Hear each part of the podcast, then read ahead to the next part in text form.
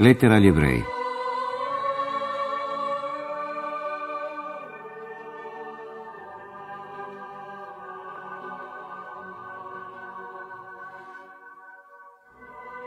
Il Dio che nel tempo antico aveva parlato ai padri nei profeti, in una successione e varietà di modi, in questa fine dei tempi ha parlato a noi nel Figlio, che egli costituì sovrano padrone di tutte le cose, e per mezzo del quale creò l'universo.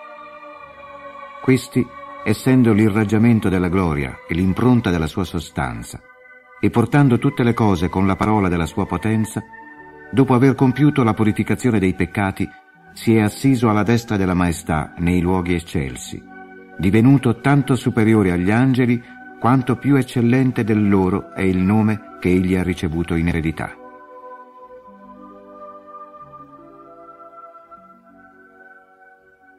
A quale angelo, infatti, disse mai Dio, Figlio mio sei tu, io oggi ti ho generato? E di nuovo, io sarò per lui padre, ed egli sarà per me figlio. Di nuovo, quando introduce il primogenito nell'universo, dice, e lo adorino tutti gli angeli di Dio. E mentre degli angeli dice, fa i suoi angeli come venti, e i suoi servi come fiamma di fuoco. Del figlio, invece, il tuo trono, o oh Dio, è per i secoli dei secoli, e lo scettro dell'equità è scettro del tuo regno. Hai amato la giustizia e hai odiato l'iniquità. Perciò, o oh Dio, il tuo Dio, ti ha unto con olio di esultanza, a preferenza dei tuoi compagni. E ancora, tu, o oh Signore, alle origini hai fondato la terra, e i cieli sono opere delle tue mani. Essi periranno, tu invece rimani, e tutti invecchieranno come un vestito, come mantello li arrotolerai, come una veste, e saranno messi da parte. Tu invece sei lo stesso, e i tuoi anni non finiranno. E di quale angelo disse mai, siedi alla mia destra, fino a che non ponga i tuoi nemici come sgabello dei tuoi piedi? Non sono tutti spiriti servitori mandati al servizio di quelli che erediteranno la salvezza. Perciò bisogna rimanere attaccati con grande diligenza alle cose udite, per timore di decadere. Se infatti la parola pronunciata mediante gli angeli fu garantita, e ogni trasgressione e disobbedienza ricevette una giusta retribuzione, come sfuggiremo noi se trascureremo così grande salvezza? La quale incominciò ad essere annunziata mediante il Signore e fu garantita a noi da quelli che l'ascoltarono, avendo Dio concorso alla loro testimonianza con la sua, mediante segni e prodigi e vari atti di potenza e con distribuzioni di Spirito Santo secondo la sua volontà. Infatti, non agli angeli ha sottomesso il mondo futuro del quale discorriamo, ma qualcuno ha dichiarato in qualche luogo, che è l'uomo perché tu ti ricordi di lui, o il figlio dell'uomo perché tu lo visiti? Tu l'hai per poco abbassato al di sotto degli angeli, lo hai coronato di gloria ed onore, hai messo sotto i suoi piedi tutte le cose. Infatti, nell'aver sottomesso tutto a lui, non ha lasciato nulla che non gli fosse soggetto. Nel tempo presente, però, non vediamo ancora tutte le cose a lui sottomesse. Contempliamo invece Gesù, per poco abbassato al di sotto degli angeli, coronato di gloria e onore attraverso la passione della morte, affinché per la bontà di Dio gustasse la morte per ogni uomo. Infatti, a colui per il quale e per mezzo del quale sono tutte le cose, che conduce alla gloria numerosi figli, conveniva perfezionare per mezzo della passione il capo della loro salvezza. Infatti, colui che santifica e quelli che sono santificati sono tutti da uno. Per la qual cosa non ha vergogna di chiamarli fratelli, dicendo annunzierò il tuo nome ai miei fratelli, inneggerò a te in mezzo all'assemblea. E di nuovo, io confiderò in lui. E ancora, ecco me e i figliuoli che Dio mi ha dato. Poiché dunque i figlioli avevano in comune sangue e carne, anch'egli, nella stessa maniera, partecipò di quelle cose per distruggere con la morte colui che ha il potere sulla morte, cioè il diavolo, e per liberare quelli che erano asserviti per tutta la vita al timore della morte. Infatti non si è congiunto con angeli, ma schiatta di Abramo prese.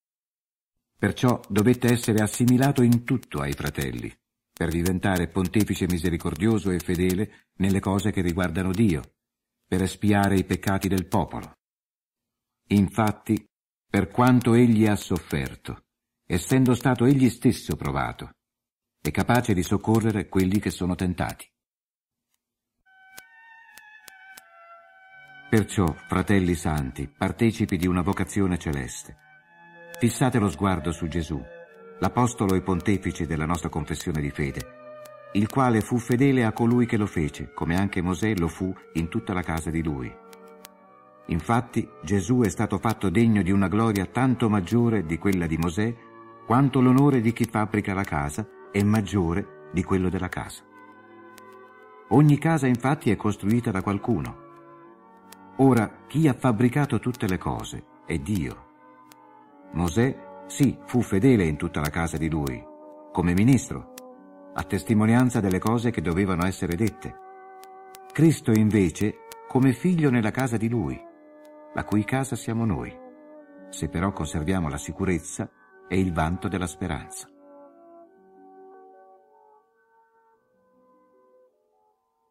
Perciò, come dice lo Spirito Santo, oggi, se udirete la sua voce, non indurite i vostri cuori, come nell'esasperazione, nel giorno della tentazione nel deserto, dove i vostri padri mi tentarono mettendomi alla prova, benché avessero visto le mie opere per quarant'anni.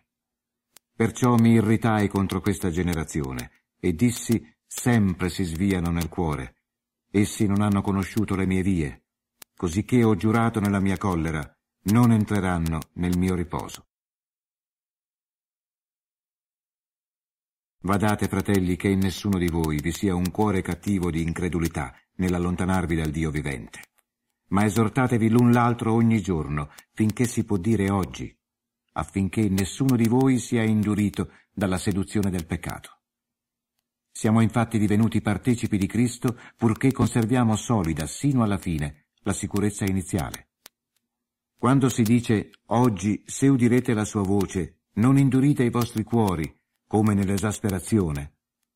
Chi furono infatti quelli che avendo udito esasperarono? Non furono proprio tutti quelli che uscirono dall'Egitto sotto la guida di Mosè? E contro chi Dio fu irritato per quarant'anni? Non forse contro quelli che avevano peccato, i cui cadaveri caddero nel deserto? E a chi giurò che non sarebbero entrati nel suo riposo se non a quelli che si erano ribellati? Or noi vediamo che essi non poterono entrare a causa dell'incredulità. Temiamo dunque che, mentre rimane in vigore la promessa di entrare nel suo riposo, qualcuno di voi risulti mancante. Infatti anche noi abbiamo udito il lieto annunzio come costoro. Ma non giovò loro il messaggio annunziato, non essendo essi uniti mediante la fede a quelli che ascoltarono. Entriamo nel riposo, infatti, noi che abbiamo creduto, secondo ciò che disse, cosicché ho giurato nella mia collera, non entreranno nel mio riposo, benché le opere di Dio siano terminate fin dalla creazione del mondo. Ha detto infatti così in qualche luogo, intorno al settimo giorno, e si riposò Dio nel settimo giorno da tutte le sue opere. E in questo salmo, di nuovo, non entreranno nel mio riposo. Poiché dunque rimane stabilito che alcuni vi entreranno, e i primi a riceverne il lieto annunzio non entrarono per la loro disobbedienza, Dio fissa nuovamente un giorno, un oggi, dicendo per bocca di Davide, dopo tanto tempo, come è stato detto prima, Oggi, se udirete la sua voce, non indurite i vostri cuori. Ora, se Giosuè li avesse introdotti nel riposo, Dio non parlerebbe dopo queste cose di un altro giorno. È dunque riservato un riposo sabbatico per il popolo di Dio. Chi infatti entra nel riposo di Lui, anch'egli si riposa dalle sue opere, come Dio dalle proprie. Applichiamoci dunque con premura a entrare in quel riposo, affinché nessuno cada nello stesso esempio di disobbedienza. La parola di Dio, infatti, è viva ed energica, e più tagliente di ogni spada a doppio taglio. Essa penetra fino all'intimo dell'anima e dello spirito, delle giunture e delle midolla, e discerne i sentimenti e i pensieri del cuore. Davanti a lui non vi è creatura che resti invisibile. Tutte le cose sono nude e scoperte agli occhi di colui al quale noi renderemo conto.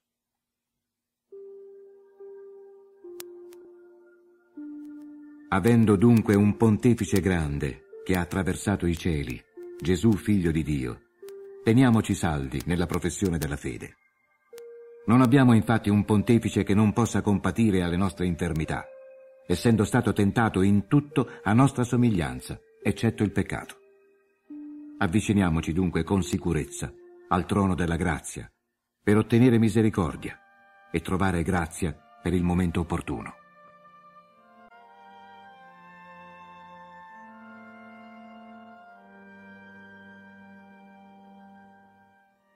Infatti, ogni pontefice, preso di tra gli uomini, è costituito in favore degli uomini nelle cose che riguardano Dio, perché offra doni e vittime per i peccati, essendo capace di usare indulgenza per gli ignoranti e gli sviati, dal momento che anche egli è avvolto di debolezza. E a motivo di questa deve offrire sacrifici per i peccati, come per il popolo, così anche per se stesso.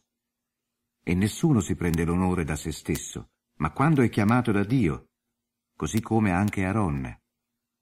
Così anche Cristo non glorificò se stesso nel divenire gran sacerdote, ma lo fece sacerdote colui che gli disse, Mio figlio sei tu, io oggi ti ho generato.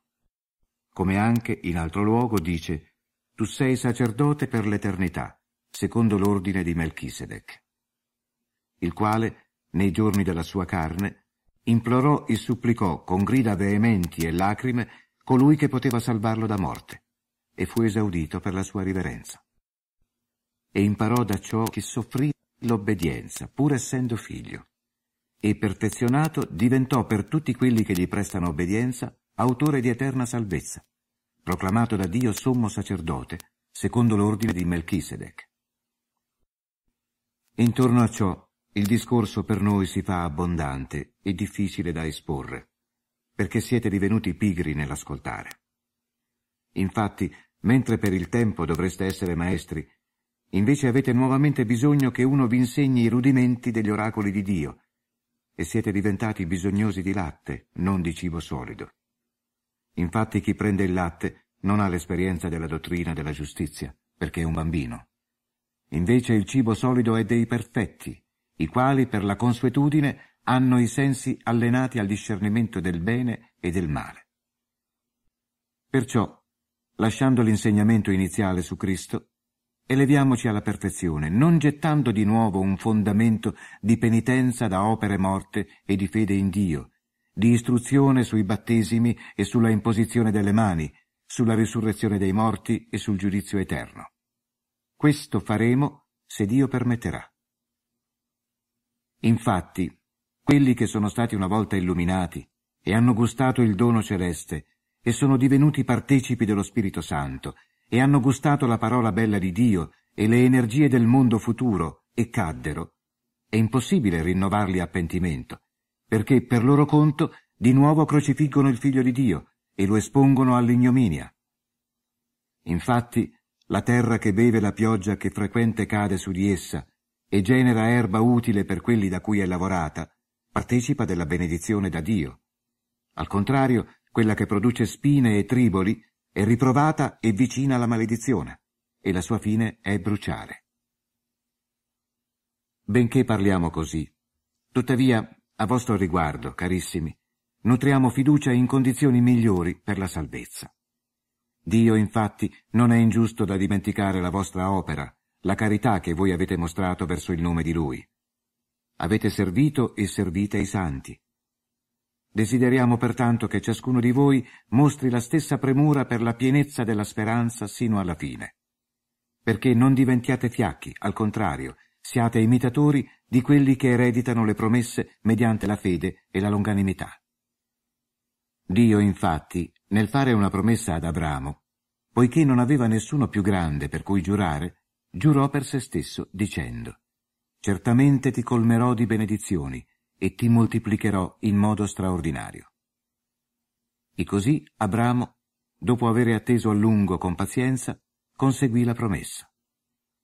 Gli uomini infatti giurano per uno più grande, e il giuramento per essi è una garanzia che pone fine ad ogni controversia.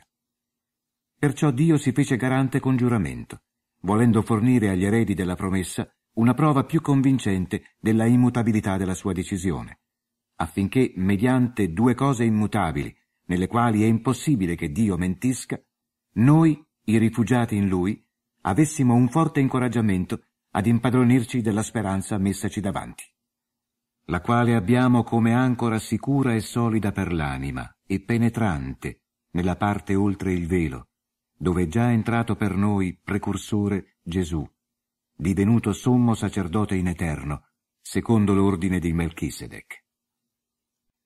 Infatti, questo Melchisedec, re di Salem, sacerdote del Dio Altissimo, venne incontro ad Abramo che ritornava dalla sconfitta dei re e lo benedisse, al quale Abramo assegnò come sua parte la decima di tutto. Egli viene interpretato anzitutto re di giustizia, poi re di Salem, cioè re di pace.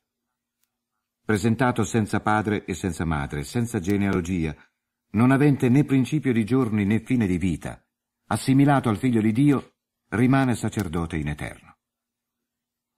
Considerate quanto grande deve essere colui al quale Abramo diede la decima della parte più eccellente, lui, il patriarca. E quelli tra i figli di Levi, che ricevono il sacerdozio, hanno ordine, secondo la legge, di prelevare le decime dal popolo, cioè dai loro fratelli, usciti come sono dai lombi di Abramo. Costui invece, che pure non è iscritto nelle loro genealogie, ha prelevato la decima su Abramo e ha benedetto colui che aveva le promesse. Ora è fuori di ogni discussione che viene benedetto il più piccolo dal più grande. E qui sono uomini mortali, quelli che ricevono le decime. Là, invece, è uno di cui è testificato che vive. E per modo di dire, in Abramo anche Levi, che pure ora preleva le decime, le ha pagate, perché quando Melchisedec si fece incontro ad Abramo, Levi era ancora nei lombi del padre. Se dunque mediante il sacerdozio levitico si fosse raggiunta la perfezione, infatti sotto di esso il popolo fu sottoposto a una legge, che bisogno c'era ancora che sorgesse un sacerdote differente, secondo l'ordine di Melchisedec, e non fosse denominato secondo l'ordine di Aronne. Infatti, se viene cambiato il sacerdozio, necessariamente avviene anche un cambiamento di legge. Colui infatti del quale queste cose sono dette è partecipe di un'altra tribù, della quale nessuno si è consacrato all'altare. È notorio infatti che il Signore nostro è germinato da Giuda, della quale tribù Mosè non ha detto nulla trattando dei sacerdoti. E tutto ciò è ancora più evidente se sorge un sacerdote differente, secondo la somiglianza di Melchisedec, il quale è stato costituito non secondo le leggi di prescrizioni carnali, ma secondo una forza di vita indistruttibile. Riceve infatti la testimonianza. Tu sei sacerdote per l'eternità, secondo l'ordine di Melchisedec. Infatti, il precedente ordinamento è stato abrogato a ragione della sua debolezza e inutilità. La legge infatti non condusse nulla a perfezione. Invece è stata fatta entrare nel mondo una speranza superiore, per la quale ci avviciniamo a Dio. E in quanto ha ricevuto il sacerdozio non senza giuramento, intanto Gesù è divenuto garante di una migliore alleanza. Gli altri sono divenuti sacerdoti senza giuramento, questi invece col giuramento di colui che gli dice, il Signore ha giurato e non se ne pentirà tu sei sacerdote per l'eternità. E quelli sono divenuti sacerdoti in molti, perché la morte impediva loro di rimanere. Questi invece, per il fatto che rimane in eterno, ha un sacerdozio non trasmissibile. Onde può anche salvare per sempre quelli che mediante lui si avvicinano a Dio, essendo sempre vivente per intercedere in loro favore. A noi occorreva infatti un tale sacerdote, santo, innocente, senza macchia, separato dai peccatori, innalzato più in alto dei cieli, il quale non ha bisogno tutti i giorni di offrire vittime prima per i propri peccati, poi per quelli del popolo, come i sommi sacerdoti, perché questo egli ha fatto una volta per tutte, offrendo se stesso. Infatti, la legge costituisce sommi sacerdoti, uomini soggetti a debolezza. La parola invece del giuramento, posteriore alla legge, costituisce il figlio, reso perfetto per l'eternità. Il punto centrale delle cose che stiamo dicendo è questo. Noi abbiamo un tale sommo sacerdote che si è assiso alla destra del trono della maestà nei cieli, ministro del santuario e del tabernacolo vero, che ha fatto il Signore, non un uomo. Ogni sommo sacerdote, infatti, viene stabilito per offrire doni e sacrifici. Perciò è necessario che anche questi abbia qualche cosa da offrire. Se dunque fosse sulla terra, non sarebbe neppure sacerdote, essendovi quelli che offrono i doni secondo la legge i quali servono, in immagine e ombra delle cose celesti, conforme all'oracolo di cui è stato beneficato Mosè, quando stava per compiere il tabernacolo. Guarda, dice infatti, di fare tutto secondo il modello che ti è stato mostrato sul monte. Ma ora Cristo ha ricevuto un ministero tanto più eccellente, quanto più eccellente è l'alleanza di cui egli è mediatore, la quale appunto è stata fondata su migliori promesse. Se infatti quella antica fosse stata irreprensibile, non si sarebbe cercato il posto per una seconda. Rimproverandoli, infatti, dice, Ecco, vengono i giorni, dice il Signore, e io concluderò con la casa di Israele e con la casa di Giuda una nuova alleanza. Non sarà come l'alleanza che ho fatto con i loro antenati, nel giorno in cui li ho presi per mano per trarli fuori dall'Egitto Poiché essi non rimasero nella mia alleanza, anch'io, dice il Signore, li ho trascurati. Perché questa è l'alleanza che contrarrò con la casa di Israele. Dopo quei giorni, dice il Signore, io darò le mie leggi nella loro mente e le scriverò nei loro cuori. Io sarò il loro Dio ed essi saranno il mio popolo. Essi non avranno più da istruire ciascuno il suo concittadino e ciascuno il proprio fratello, dicendo conosci il Signore, perché tutti mi conosceranno, dal più piccolo al più grande, perché io sarò misericordioso verso le loro iniquità e dei loro peccati non mi ricorderò mai più.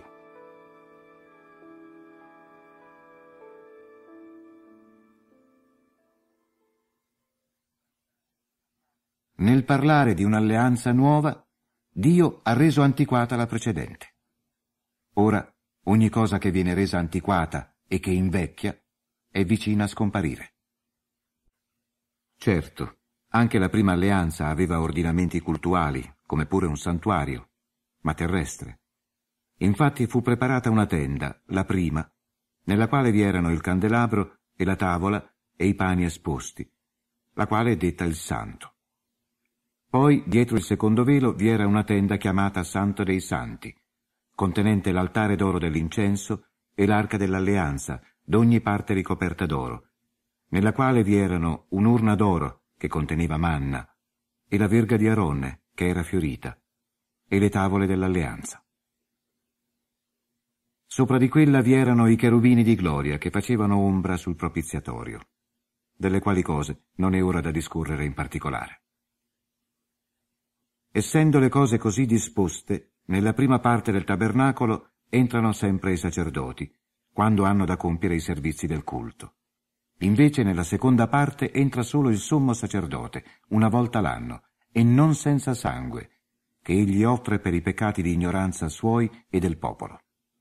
Così lo Spirito Santo ha voluto mostrare che non era ancora aperta la via al santuario, finché rimaneva in piedi la prima tenda del tabernacolo, la quale è parabola del tempo presente. Secondo essa si offrono doni e sacrifici che non possono rendere perfetto secondo coscienza l'adoratore, consistendo solo in cibi, bevande e molteplici abluzioni, ordinamenti carnali imposti fino al tempo della riforma.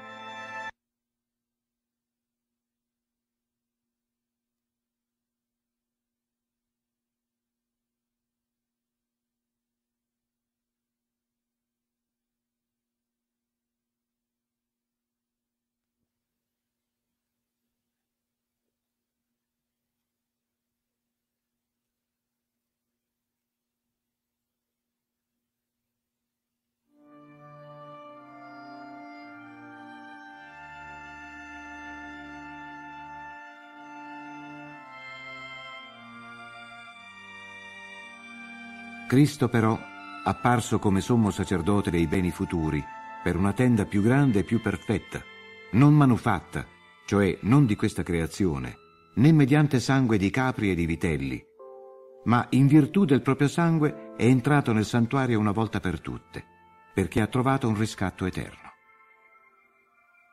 Infatti, se il sangue dei capri e dei tori e la cenere di vacca aspersa sui contaminati santificano, purificandoli nella carne, quanto più il sangue di Cristo, il quale, mediante uno spirito eterno, ha offerto se stesso senza macchia a Dio.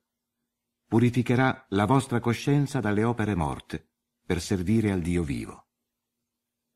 Perciò egli è il mediatore dell'alleanza nuova, affinché, essendo intervenuta una morte, in redenzione delle trasgressioni commesse sotto la prima alleanza, i chiamati ricevessero la promessa dell'eterna eredità. Ove infatti vi è un testamento, è necessario che venga denunziata la morte del testatore, perché il testamento è valido solo in caso di morte, dal momento che non ha nessuna forza finché è in vita il testatore. Di qui deriva che neppure la prima alleanza è stata sancita senza sangue. Infatti, dopo che da Mosè fu proclamato a tutto il popolo ogni comandamento, secondo la legge egli, preso il sangue dei vitelli e dei capri, con acqua e con lana scarlatta e con il sopo, asperse il libro stesso e tutto il popolo, dicendo questo è il sangue dell'alleanza che Dio ha prescritto per voi. Nella stessa maniera asperse di sangue anche il tabernacolo e tutti gli utensili del culto. E secondo la legge, quasi tutte le cose vengono purificate col sangue, e senza effusione di sangue non vi è remissione. È necessario dunque che le figure delle cose che sono nei cieli siano purificate con queste aspersioni, le cose celesti stesse con sacrifici più perfetti di quelli. Cristo, infatti, non è entrato in un santuario fatto da mano d'uomo, antitipo del vero, ma nel cielo stesso, allo scopo di presentarsi ora davanti alla faccia di Dio per noi, non per offrire se stesso parecchie volte, come il sommo sacerdote entra nel santuario ogni anno col sangue di un altro, altrimenti egli avrebbe dovuto patire parecchie volte fin dalla creazione del mondo. Ora invece egli una volta sola, nella consumazione dei secoli, si è manifestato col sacrificio di se stesso per l'annullamento del peccato. E come è stabilito per gli uomini di morire una volta sola, dopodiché viene il giudizio, così anche Cristo una volta sola è stato offerto per levar via i peccati di molti, e apparirà una seconda volta, senza peccato, per quelli che lo attendono per la salvezza.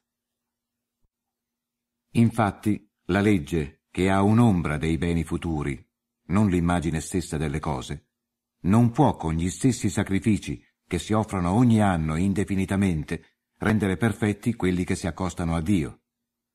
Altrimenti non avrebbero cessato di essere offerti, per la ragione che gli offerenti, purificati una volta, non avrebbero più nessuna coscienza di peccato.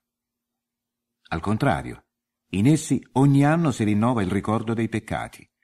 È impossibile, infatti, che il sangue dei tori e dei capri tolga i peccati. Perciò, entrando nel mondo, dice, Non hai voluto sacrificio né oblazione, ma tu mi hai preparato un corpo. Non hai gradito olocausti né sacrifici per i peccati. Allora io dissi, Ecco, vengo. Nel rotolo del libro è stato scritto di me, o oh Dio, per fare la tua volontà. Anzitutto dice, non hai voluto né gradito sacrifici né oblazioni né olocausti né sacrifici per il peccato, che vengono offerti secondo la legge. Poi dice, Ecco vengo per fare la tua volontà. Toglie via la prima cosa per stabilire la seconda, nella quale volontà siamo stati santificati mediante l'offerta del corpo di Gesù Cristo, una volta per sempre.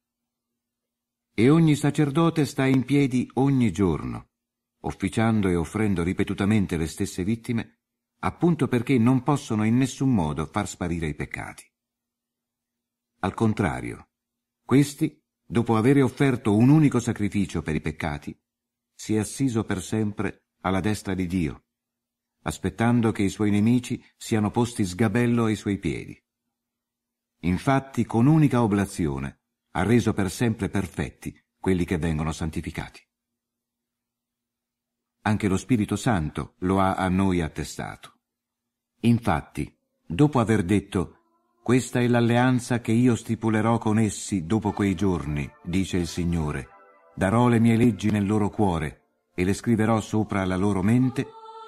Soggiunge. E dei loro peccati e delle loro iniquità non mi ricorderò mai più.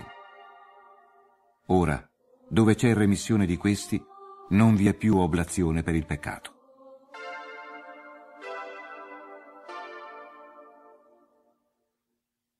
Avendo dunque, o fratelli, la confidenza di entrare nel santo, nel sangue di Gesù, via che egli ha inaugurata per noi nuova e vivente attraverso il velo, cioè la sua carne, e avendo un gran sacerdote sulla casa di Dio, avviciniamoci di vero cuore, in pienezza di fede, purificati nel cuore da cattiva coscienza, lavati nel corpo con l'acqua pura. Riteniamo immobile la professione della speranza. Infatti colui che ha promesso è fedele. E facciamo attenzione gli uni agli altri per accenderci a carità e ad opere buone. Non disertiamo dalle nostre riunioni come costume di alcuni, ma incoraggiamoci, tanto più quanto vedete che il giorno sta avvicinandosi. Infatti, se noi volontariamente pecchiamo, dopo aver ricevuto la cognizione della verità, non viene più lasciato un sacrificio per i peccati ma solo un'attesa terribile del giudizio e il furore del fuoco pronto a consumare i ribelli. Se uno rigetta la legge di Mosè, viene messo a morte senza misericordia, sulla parola di due o tre testi. Di quanto peggior castigo pensate che sarà giudicato degno chi avrà calpestato il figlio di Dio e avrà stimato cosa volgare il sangue dell'alleanza nel quale egli è stato santificato e avrà oltraggiato lo spirito della grazia noi conosciamo infatti colui che ha detto, a me la vendetta, io retribuirò. Ed ancora, il Signore giudicherà il suo popolo. È spaventoso cadere nelle mani del Dio vivente. Richiamate alla memoria i giorni passati, nei quali, dopo essere stati illuminati, avete sostenuto una grande e dolorosa lotta, da una parte fatti spettacolo con ignomini e tribolazioni, dall'altra divenuti solidali con quelli che vivevano così. Infatti voi avete sofferto con i prigionieri e avete accettato la spoliazione delle vostre sostanze con gioia, conoscendo di avere una sostanza migliore e stabile. Non fate dunque gettito della vostra sicurezza, la quale ha una grande retribuzione. Avete infatti bisogno di pazienza, affinché, avendo fatta la volontà di Dio, raccogliate la promessa. Perché Ancora un poco, appena un poco, colui che viene giungerà e non tarderà. Il mio giusto vive di fede, se invece si sottrae, non si compiace in lui l'anima mia. Noi però non siamo di quelli che si sottraggono per la rovina, ma di quelli che credono per la salvezza dell'anima. La fede è garanzia delle cose sperate prova per le realtà che non si vedono. In questa, infatti, gli antichi hanno ricevuto una testimonianza. Per la fede noi comprendiamo che i mondi furono formati per una parola di Dio, di modo che da cose non visibili è derivato ciò che si vede. Per la fede Abele offrì a Dio un sacrificio più prezioso di quello di Caino, e per esso ricevette la testimonianza di essere giusto perché Dio rendeva testimonianza ai doni di lui, e per il medesimo, dopo la morte, continua a parlare. Per la fede Enoch fu trasportato in modo da non vedere la morte, e non lo si trovò, perché Dio lo aveva trasportato. Prima infatti del trasferimento ricevette testimonianza che era piaciuto a Dio. Senza fede è impossibile piacere a Dio. Chi si avvicina a Dio deve credere che Egli esiste ed è rimuneratore per quelli che lo cercano. Per la fede Noè, avvisato di cose che non si vedevano ancora, preso da timore, preparò un'arca per la salvezza della sua famiglia e per questa fede condannò il mondo e divenne erede della giustizia secondo la fede. Per la fede, Abramo, chiamato, obbedì per andare verso un paese che egli stava per ricevere in proprietà, e uscì senza sapere dove andava. Per la fede trasmigrò verso la terra della promessa, come verso una terra d'altri, e abitò in tende, insieme con Isacco e Giacobbe, eredi insieme con lui della medesima promessa. Aspettava infatti la città ben fondata, della quale è stato architetto e costruttore Dio stesso. Per la fede, anche la stessa Sara ricevette forza per generare, e ciò anche dopo oltrepassato il limite dell'età, perché stimò fedele colui che aveva promesso. Per questo, da questa unica coppia, e per di più già morta, nacquero figli numerosi come le stelle del cielo e come l'arena che è sulla riva del mare, che è impossibile numerare. Secondo la fede, tutti questi morirono pur non avendo ricevuto le promesse, ma avendole viste e salutate da lontano, e riconoscendosi stranieri e pellegrini sulla terra. Quelli infatti che dicono tali cose mostrano chiaramente che cercano una patria. E se avessero avuto nella memoria quella patria da cui erano usciti, avrebbero avuto occasione di ritornarvi. Ora invece essi aspirano a una patria migliore, e cioè alla celeste. Perciò Dio non ha vergogna di essere chiamato il loro Dio. Infatti egli ha preparato loro una città. Per la fede Abramo ha offerto Isacco quando fu provato. E stava per offrire l'unico figlio, quello che aveva ricevuto le promesse, del quale era stato detto, in Isacco tu avrai una discendenza. Perché aveva ritenuto che Dio è potente anche per risuscitare da morte. Onde lo ricevette anche in figura. Pure per la fede, Isacco benedisse Giacobbe ed Esaù riguardo alle cose future. Per la fede, Giacobbe morente benedisse ciascuno dei figli di Giuseppe e si prostrò sull'estremità del suo bastone. Per la fede Giuseppe, in fin di vita, si ricordò dell'esodo dei figli di Israele e diede ordini riguardo alle sue ossa. Per la fede Mosè, alla sua nascita, fu dai suoi parenti nascosto per tre mesi, perché vedevano il bambino grazioso e non ebbero paura dell'ordine del re. Per la fede Mosè, fatto adulto, ricusò di essere chiamato figlio della figlia di Faraone, preferendo essere maltrattato col popolo di Dio, piuttosto che avere un godimento passeggero di peccato, stimando ricchezza maggiore dei tesori d'Egitto, l'obbrobrio dell'unto, perché aveva lo sguardo fisso sulla ricompensa. Per la fede lasciò l'Egitto, non temendo il furore del re. Infatti fu costante perché vedeva l'invisibile. Per la fede fece la Pasqua e l'aspersione del sangue, perché lo sterminatore non toccasse i loro primogeniti. Per la fede essi passarono attraverso il Mar Rosso come per una terra asciutta, mentre gli egiziani, avendone tentato il passaggio, vi furono sommersi. Per la fede, le mura di Gerico, circondate per sette giorni, caddero. Per la fede, Raab, la meretrice, non perì insieme con quelli che furono disobbedienti, avendo accolto con pace gli esploratori. E che dirò ancora? Mi mancherà infatti il tempo se vorrò discorrere di Gedeone, Barak, Sansone, Jefte, di Davide, di Samuele e dei profeti, i quali mediante la fede vinsero i regni, esercitarono la giustizia, conseguirono le promesse, chiusero la bocca dei leoni, estinsero la violenza del fuoco, sfuggirono al filo della spada, furono rinvigoriti dalla infermità, divennero forti in battaglia, misero in fuga eserciti di stranieri. Alcune donne ricevettero i loro morti per la risurrezione. Altri furono torturati col timpano, non accettando la liberazione, per avere in sorte una risurrezione migliore. Altri sperimentarono trattamenti ignominiosi e frustate e ancora catene e carcere. Furono lapidati, segati, messi alla prova, morirono uccisi da spada. Andarono in giro vestiti di pelle di montone o di capra, bisognosi, oppressi, maltrattati, dei quali il mondo era indegno. Andavano errando per i deserti, per i monti e per le spelonche e caverne della terra.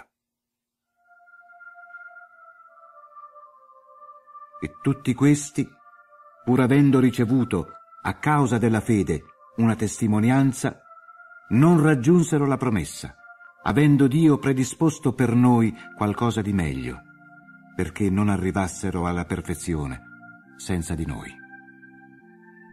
Dunque, anche noi, dal momento che abbiamo una tale nube di testimoni che ci circonda, con pazienza corriamo la gara che ci viene messa innanzi, dopo aver deposto tutto ciò che appesantisce e il peccato che ci irretisce, avendo lo sguardo fisso su Gesù, autore e consumatore della fede, il quale, in luogo della gioia che gli si proponeva davanti, si sottopose alla croce, sprezzando l'ignominia, e ora siede alla destra del trono di Dio. Infatti, ripensate a colui che ha sofferto in se stesso siffatta contraddizione da parte dei peccatori per non stancarvi, lasciandovi intorpidire nelle anime vostre. Finora non avete nella lotta contro il peccato resistito fino al sangue, e vi siete dimenticati della esortazione che si rivolge a voi, come a figli. Figlio mio, non disprezzare la correzione del Signore, e non ti scoraggiare quando sei da Lui ripreso il Signore infatti corregge colui che ama e frusta ogni figlio che egli accoglie. Per correzione voi soffrite.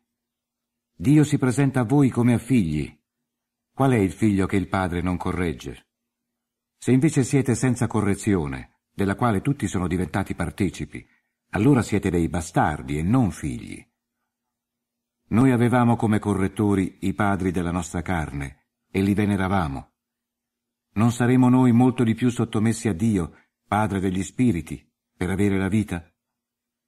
Infatti quelli ci correggevano per pochi giorni, secondo ciò che loro sembrava bene, egli invece per il nostro vantaggio, per farci partecipare alla sua santità. Ogni correzione sul momento, è vero, non appare causa di gioia, ma di dolore, ma più tardi porta in cambio un frutto pacifico di giustizia a quelli che sono stati esercitati da essa. Perciò raddrizzate le mani inerti e le ginocchia paralizzate, e fate dritti i sentieri per i vostri piedi, perché ciò che è zoppo non abbia a deviare, ma piuttosto sia guarito. Perseguite la pace con tutti e la santificazione, senza della quale nessuno potrà vedere il Signore, vigilando perché nessuno sia mancante alla grazia di Dio, perché non nasca alcuna radice amara e diventi causa di torbidi, e per mezzo di questa non siano infettati molti.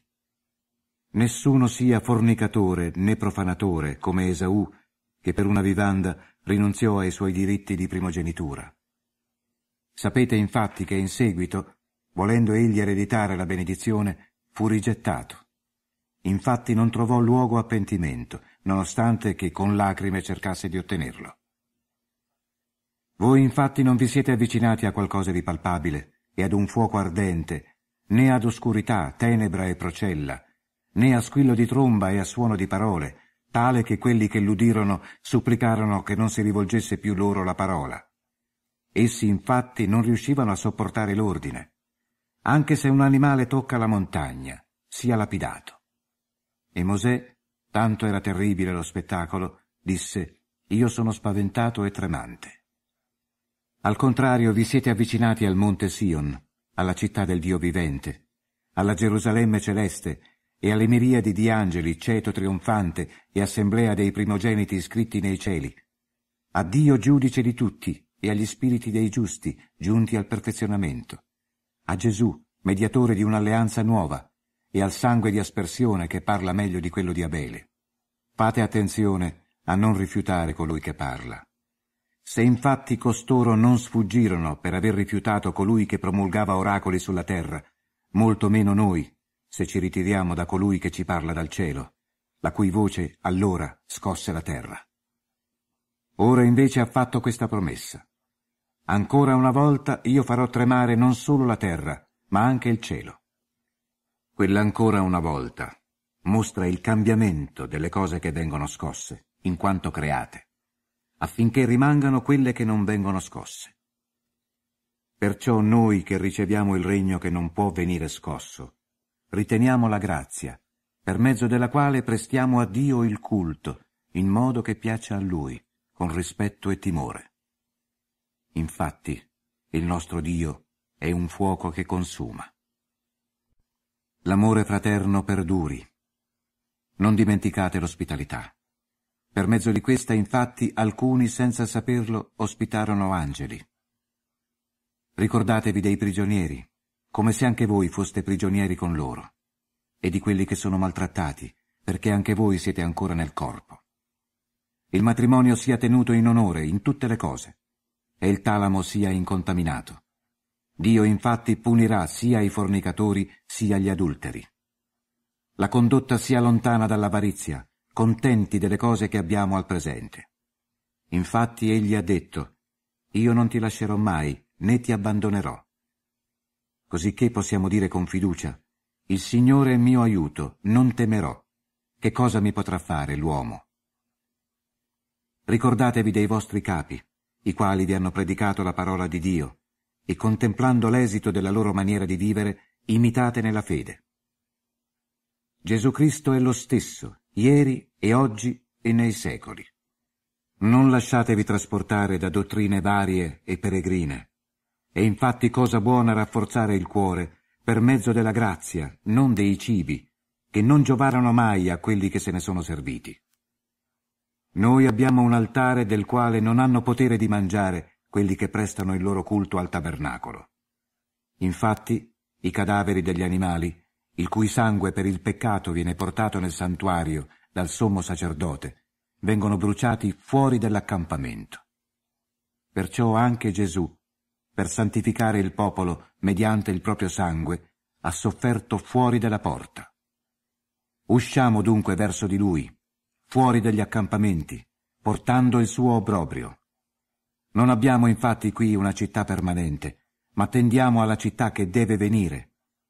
Dunque offriamo a Dio, per mezzo di lui, un sacrificio di lode continuamente, cioè un frutto delle labbra che lodano il suo nome. Non dimenticatevi della beneficenza, e di mettere in comune i beni. Di tali sacrifici, infatti, Dio si diletta. Lasciatevi persuadere dai vostri capi e siate sottomessi. Essi infatti vegliano per le anime vostre, dovendone rendere conto. Possano fare ciò con gioia e non gemendo. Questo infatti sarebbe per voi svantaggioso.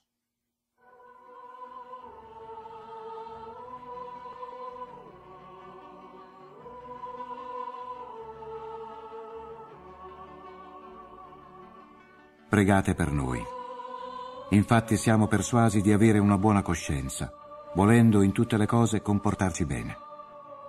Vi esorto con più insistenza a far questo, affinché possa essere reso a voi presto.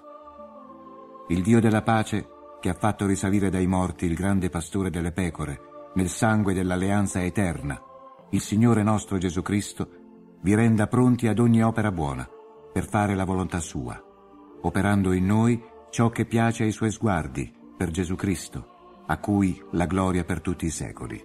Amen. Vi prego, fratelli, sopportate il sermone di esortazione. Vi ho scritto infatti brevemente. Sappiate che il vostro fratello Timoteo è stato liberato.